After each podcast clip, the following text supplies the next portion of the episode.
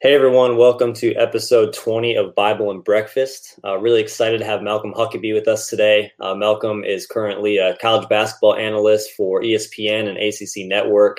Uh, played college basketball at Boston College and spent a little time playing professionally as well. Uh, Malcolm, thank you so much for taking some time with us this morning. Oh, Andrew, a pleasure to be on with you. Yeah, so obviously, you know, we we like talking about the Bible a little bit in our faith, and you know, I know you as a man of faith, obviously, uh, you get to uh, exemplify that every day um, in your job. But um, what are some things that God has been teaching you recently? You know, whether it's through this this crazy time in 2020 or just something personally. Uh, but would you mind sharing a little bit of what God's teaching you? Well, I think it's um, all, he's always reminding us that he's in control uh, and that if you put your faith in him, uh, that things typically work out. Uh, it may not be exactly how you want them to work out, but um, he always seems to find a way to kind of teach you lessons. And uh, you know, sometimes it's it's it's I won't say easy, but sometimes we forget um, that he is in control. And uh, for me, um, you know, when bad things I would say or or lessons happen in your life um, he always has a way at the end to kind of remind you that, um, you know, yes, I am in control, and this is exactly where I want you to uh, kind of be. And and he kind of gives you the strength that you probably a lot of times didn't even realize you had um, to make it through some situations. Has has your faith been something that you kind of grew up with? Was it a family thing? Did your parents go to church, or did was there a moment in your life where you kind of said? man, I, you know, I need Jesus. I see who he is. I, I need him in my life. Can you kind of share a little bit about your testimony and how you came to know Jesus? Yeah. So my uh, mom and dad, um, I'm originally from Bristol, Connecticut. And uh, every Sunday we were in church. And matter of fact, I just ran into my uh, high school coach, uh, and we wouldn't practice on Sundays uh, in high school. Um, my dad was like, "Look, um, you can do every other day, but Sunday's a day for us to worship and uh, be in church." And my brother Martin, there was an article. My mom keeps keeps every uh, newspaper. I don't know if your your parents were like this, but oh, every article. Um, but there's one that she has up on her wall. It was an article, uh, and I think the, the the the topic or the the headline was "Heavenly Sent Talent." Heavenly Sent. And it was an article on me and my brother Martin. And my brother Martin carried a Bible around with him in high school, uh, and we're talking mid '80s. Uh, you know, this guy would carry around a Bible um, you know, and you know, it, it, was something that everybody noticed, the teachers, the coaches. Um, so it was it was uh, everything in our life as a kid growing up. Um, would I say we, um, you know, were were people that preached it all the time to people? No, but I think we tried to let our actions um, speak a lot louder. And like I said, my brother Martin carried a Bible around, uh, and, and, for me personally, um, you know, my story with basketball um, you know, really kind of exemplifies my faith. Um, as you mentioned, um, I played uh, at Boston College, um, never injured a day before in my life, uh, never missed. I think I missed maybe one practice with like a sprained ankle. And then my um, uh, third year professionally, I was playing in Italy, actually playing against Manute Bol's team. And um, that's kind of when my story, I guess everybody has a story uh, my story of kind of leaning on my faith began. I had a uh, uh, ankle injury um, that similar, maybe even worse than what Dak Prescott we witnessed yesterday, where my bone basically popped out of my ankle, um, triple fracture, tibia, fibia, completely uh, messed up, and um, you know to, to add kind of uh, to to the to, to the chaos when I was in Italy. Um, I was speaking through a translator, right? So I'm in a foreign country uh, trying to speak through a translator, trying to explain what happened to my foot. Um, and uh, long story short, a, a, triple fracture, a really bad ankle injury, um, turned into a staph infection.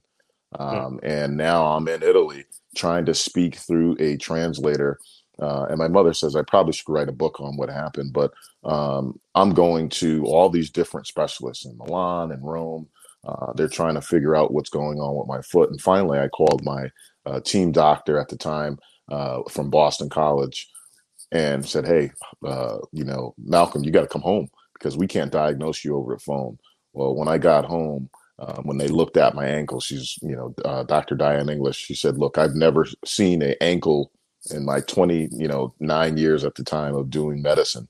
a longtime doctor, had seen Larry's bird's foot, McHale. Said, I've never seen an ankle look this bad. And uh, the worst part is, you have a staph infection, and we think we, we have to cut your foot off. Mm. Um, and, um, you know, it was one of those things where um, that's when I realized, you know, my my my faith, uh, you know, uh, leaned on it. So I prayed, went back, cried. Um, you know, was very nervous. Obviously, this was a career ending at the time. We're talking mid '90s, so uh, the technology was not as advanced as it is now. And um, you know, somehow, again, I don't know. Uh, Dr. English still to this day, when I see her, we we we, we smile. Um, don't know how my foot was saved. Um, I was uh, fortunate enough to be able to try to go back and play, and then had a cup of tea with the Miami Heat, and and and and then you know again the ankle came back. I was like, nope, I, I don't want you to go down this path, and um, uh, that's what ended my basketball career. Um, and um, I look back at it as yes, I was disappointed that I wasn't able to. Um, you know, Erik Spoelstra, who won a, uh, who was in the uh, you know NBA Finals last night, was the video coordinator at the time when I was a, a member of the Heat, and um, you know I was upset um, you know, I'd be lying to say questioning God. Uh, why me? Why did this happen? I was, you know, at the pinnacle of my career um, and thinking, hey, I just was there, you know, playing for Pat Riley, um, you know, just had signed a contract and uh, boom, it was gone. Uh, and and I think it goes back to my earlier point. You ask, well, what has you know my faith or uh, what has it been teaching me? Well, I think it it just is a continual uh, thing where whether it's pandemic, personal strife, uh, job uh, doesn't make a difference. God is always in control, and if we lean on Him, uh, then He always, it seems like, always kind of gives you something a little bit more, and kind of surprises you with something that you weren't expecting, and that's what's kind of led to um, a long career in financial services, which again, something that I wasn't thinking about when I was playing professionally, and then working at ESPN, a place that Andrew, by the way, I grew up right around the corner uh, from ESPN as a kid. Never stepped foot in there until about uh, eight years ago uh, when I started working as an analyst. Wow. Yeah, that's an incredible story. And, you know, I'm on the same page with your mom. I definitely think you should write a book. And I would be the first one to go pick that up because that is incredible. Did you ever feel during that time when you were going through the ankle injury and, you know, didn't know if your career was going to be taken away? You were kind of in that balance. You know, a lot of people players, coaches, they get their identity kind of wrapped up in what they do.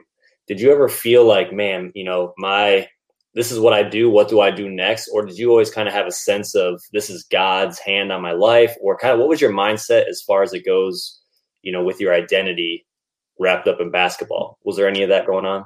Absolutely. Of course. Uh, I, I think I'd be lying to say that I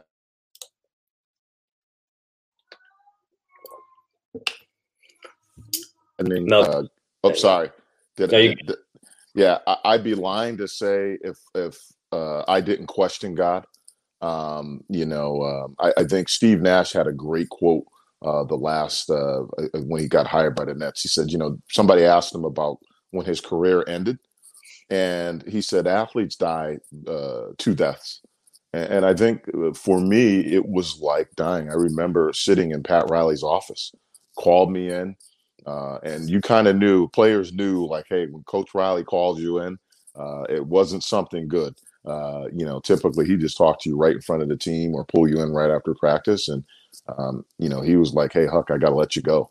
Um, you know, my ankle was really, um, you know, I remember we were in Seattle. I didn't know what arthritis was, uh, believe it or not. And my, I developed arthritis in my ankle hmm. um, based on this tri fracture that I had in Italy. And, and um, for me, um, I think the the biggest thing that I had to go through was that's all I had done up until that point from high school, junior high, college to professionally now pursuing that dream. It was really singular focused. I'd love to tell you that, you know, uh, I went to Boston College. Uh, my parents did, but I, you know, I, I would love to tell you I went to Boston College because it was a great academic institution, and I was going to be able to use this network to have a financial services career that started off at Merrill, the Bank of America's private bank, to uh, now at a firm called Capital Securities. And I, would love to tell you that, but that was not the case. I was really singularly focused on trying to be the best basketball player I could be,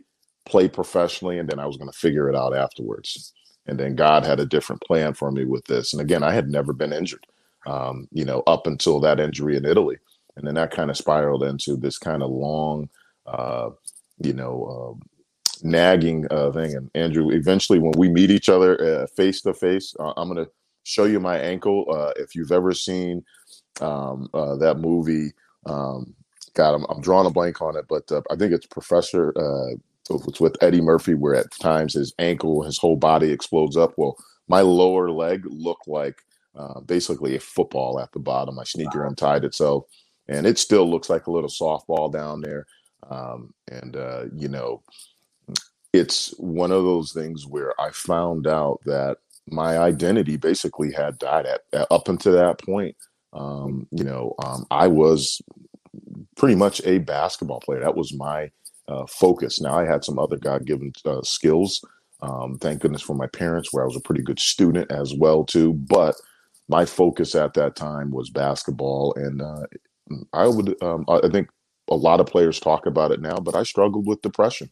Yeah. Um, you know, I struggled with okay, who am I? What am I going to do now? I'm 26, 27 years old.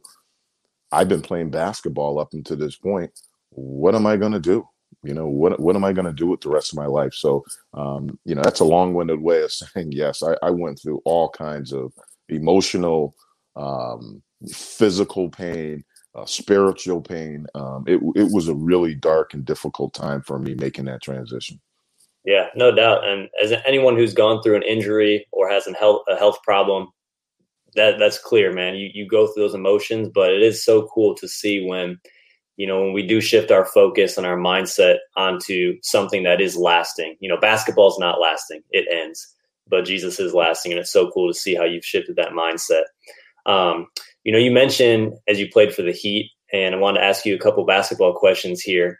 Um, obviously, the Heat lost last night. Erik Spoelstra has done a heck of a job with that team. You were there when he kind of got his start, and everyone mm. talked about his story. And they talk about, yeah, he used to be a video coordinator, but you were there. You saw who he was, what he was doing back then. Can you I kind of have a twofold question for you? One, can you talk a little bit about Coach Spoelstra and maybe uh, what you've seen, uh, what you saw in him back in the mid '90s, and and how you've seen him grow and what makes him special? And then also touch a little bit about that heat culture that we hear so much about uh, with Pat Riley because I know you had you know had that experience playing for him and being part of that in the early days. Yeah, it's uh, I, I smile every time I see Erik. We know him as E or Spo. Yeah. Uh, you know, um, he was the guy that would work us out, breaking down videos. Um, he would work all of us out uh, during uh, during the summer, and uh, first and foremost, just a uh, a fine human being, um, a really just a good, genuine person. You look at him, um, I see how he carries himself. He was like that, uh, you know, way way back in the mid '90s when I was down in Miami. Um, I think the culture um, really comes from Coach Riley. Um, you know, listen, I remember the first time I went down there uh, for uh, the, the, prior season. I actually went back overseas, but I was in their training camp and then um, it, it, was a lockout at the time, and I was just like, "Look, I can't hang around. Um, I'm going to go back uh, overseas and, and and and obviously make some money." But the coach, I mean, it's Pat Riley, right? I grew up. Every guy grew up Lakers. You know that whole Showtime, L.A.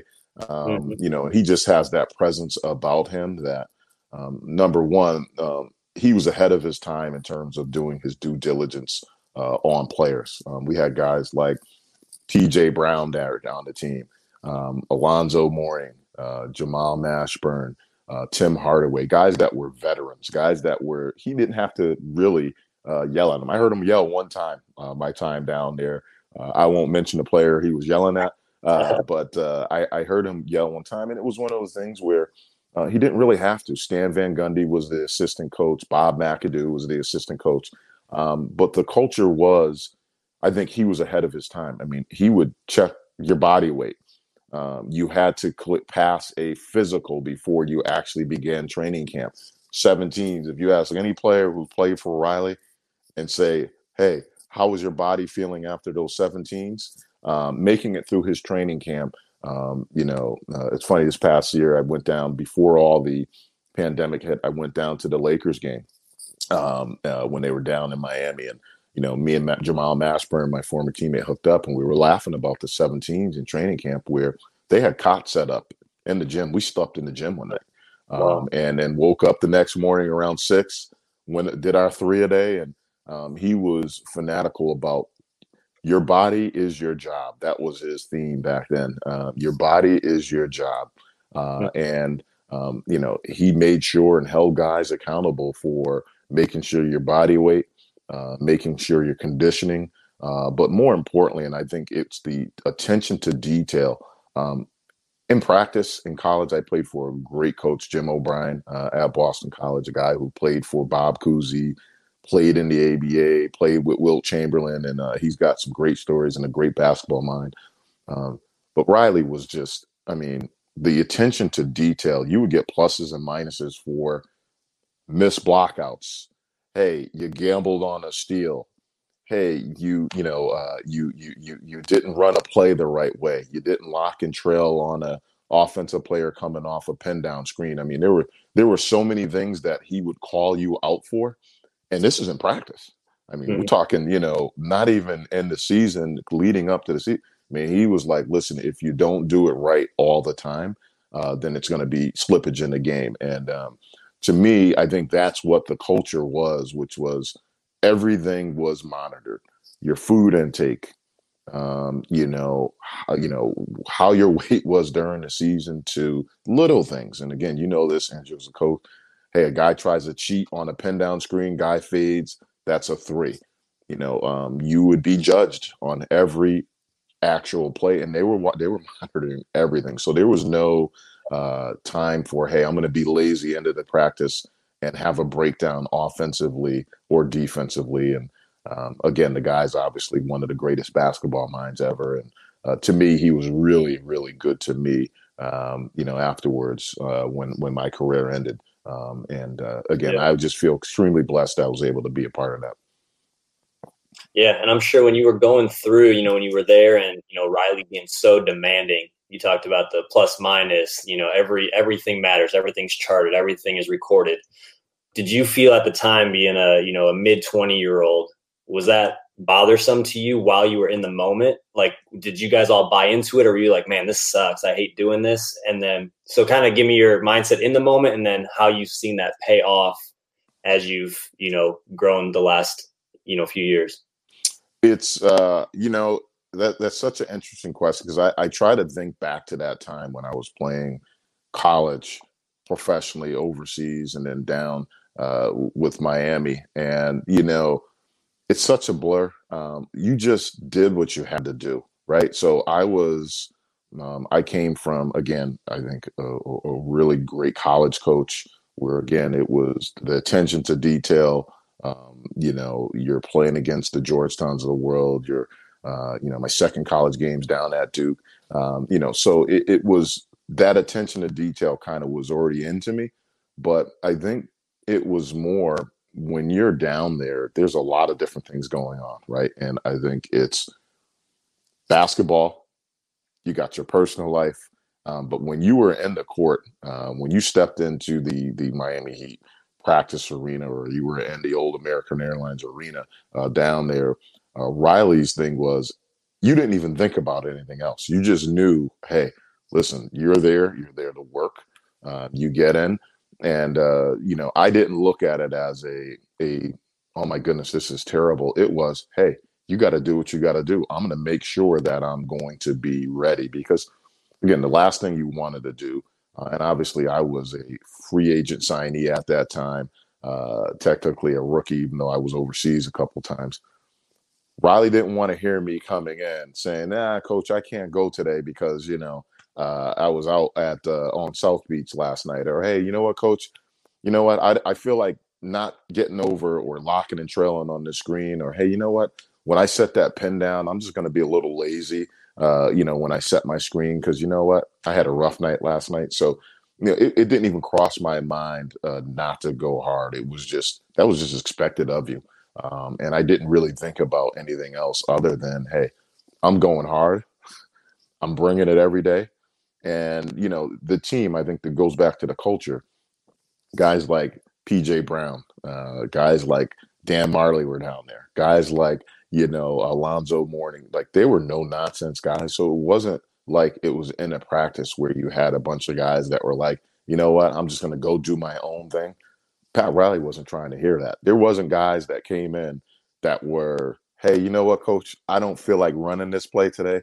You know what, I don't feel like doing this today. Um, everybody was on the same page and you knew you had to bring it every day. If not, you were going to get sent home. Yeah, no doubt. That's awesome. And it's so, you know, you still see that culture living up today with that team. And Pat Riley has obviously established that. Uh, transitioning kind of into college basketball, um, obviously been a lot of adversity this this summer with not only COVID, but now teams trying to figure out scheduling. The season got pushed back two weeks. You know, the transfer portal's just kind of been crazy. Uh, waivers are being given out left and right. But what are some things that you're seeing that you know some teams are going to need to overcome this season in order to be successful? Um, the you know the teams who are going to be there at the end. What did they do this season to to get to that point? Well, I think, you know, in some ways, I think you're going to see teams a lot more locked in. Uh, and I know this might sound a little crazy, but I think, you know, you know this, Andrew, as a coach, you know, over the these holidays, a lot of times there's less people on campus. Mm-hmm. There's less interaction. They're not going to be able to go to parties. They're going to have a lot, I think, a lot less distractions. So I think you're going to have a lot more teams uh, and players locked in.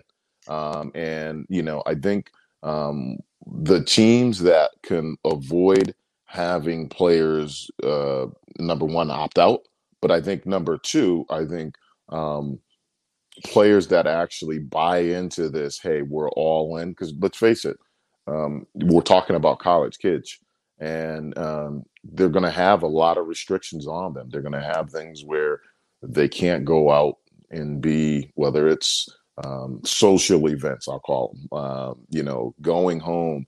Um, they're going to have a lot of things, restrictions put on them that I think the teams that actually buy into it and the programs that are able to create that culture, since we're talking about culture, where, hey, I'm all in, I'm going to take care of my body, I'm going to make sure that uh, I'm not putting my teammates and my coaches at risk, um, then I think uh, those are the teams that are going to actually do well. And I think a lot of ways coaches might actually like this because they're not going to have to deal with some of the other things that they would have to deal with when uh, they're not in the gym. Um, and you know, I think in some ways that's going to be a good. I think from a from a basketball standpoint, look at the end of the day, the most talented teams I think are going to to to to always eventually, and the ones that are well coached uh, in conference play. I, I, think that's always going to be the one, the key factor. Um, but I think we're in uncharted territory, and I think there's going to be a lot of moving pieces because we see it now, whether it's NFL, um, you know, Major League Baseball. Um, guys are, you know, um, you know, that you're going to have to quarantine if you come down with this, and you know, now you're talking about losing three or four, maybe even potentially having to cancel games because uh, you know, you have a team that's been impacted by this COVID situation. So I, I, I think overall, though, if everybody's able to to to stay free uh, from from this COVID, I think you're going to see a lot more locked in um, players because again, there's not going to be nothing else to do on campus. Uh, they're not going to be able to uh, move around freely, um, you know, as they would before. Yeah, no doubt. And you kind of, you know, you you specialize with the ACC, and that's the conference that you spend the most time with. What's kind of your outlook on the ACC, and you know, who do you feel might be the top two or three teams that rise to the top? Oh, you're putting me on the spot already. Well, I, I think I'll, really? I'll, put it. I'll, I'll, put it this way. Obviously, um, you know, when you're talking about bringing in freshmen, you know, Duke and North Carolina, their classes, they're going to bring in some really talented players. Um, I think because of maybe there's some interruptions. Never count out a team like a Virginia. Look, Tony Bennett, uh, you know, another person who talks about his faith all the time. Um, you know, I, I, think just the way that they play, um, the way that they defend, and, and, and the way that they actually force you to run your offense. Um, I think they're always going to be a team um, that's going to be really dangerous, and in particular when there's interruption where maybe there are some games where uh, some key people are missing on some of these teams that are projected to be at the top half. Uh, I just think a team that is going to be, they're going to make you grind out offensively all the time. They're going to they're going to defend, and then they're going to have shorter possessions. Um, I think early on, a team like that probably is going to do better because let's face it, there's going to be a lot of uh, disruption um, the way teams can practice leading up to it amount of time guys can get some of these underclassmen in there and you know again i think uh, teams that play that type of style um, more defensively uh, teams that are going to make you uh, stretch out possessions a lot longer um, and then the scoring is going to be lower in those games i think those teams are going to be uh, the teams that we're going to get so but i'm not going to give you somebody who i'm not going to give you a prediction because i think this year more than any year i mean who knows? I mean, we can have games where you know teams are playing with you know fifty uh, percent of their players. You know, where you know typically you know guys have at least twelve you know you know twelve people dressing. I mean, who knows? There might be games where they might have seven healthy bodies. Uh, you know, to to actually suit up. So uh, it, it's going to be a very interesting year, but obviously uh, I'm hopeful and uh, looking forward to this this season kicking off. Yeah, I think that word interesting is definitely the best word to describe how this year is going to go. Is we're you know we're all trying to figure out uh, how to finalize schedules and and how it's all going to play out. But Malcolm, thank you so much for for taking some time with us. Really appreciate hearing about your faith and your your journey through your injury and just hearing your take on on basketball. So really appreciate you taking time to be with us today. Well, hey, thank you so much for having me. Really, really enjoyed the talk.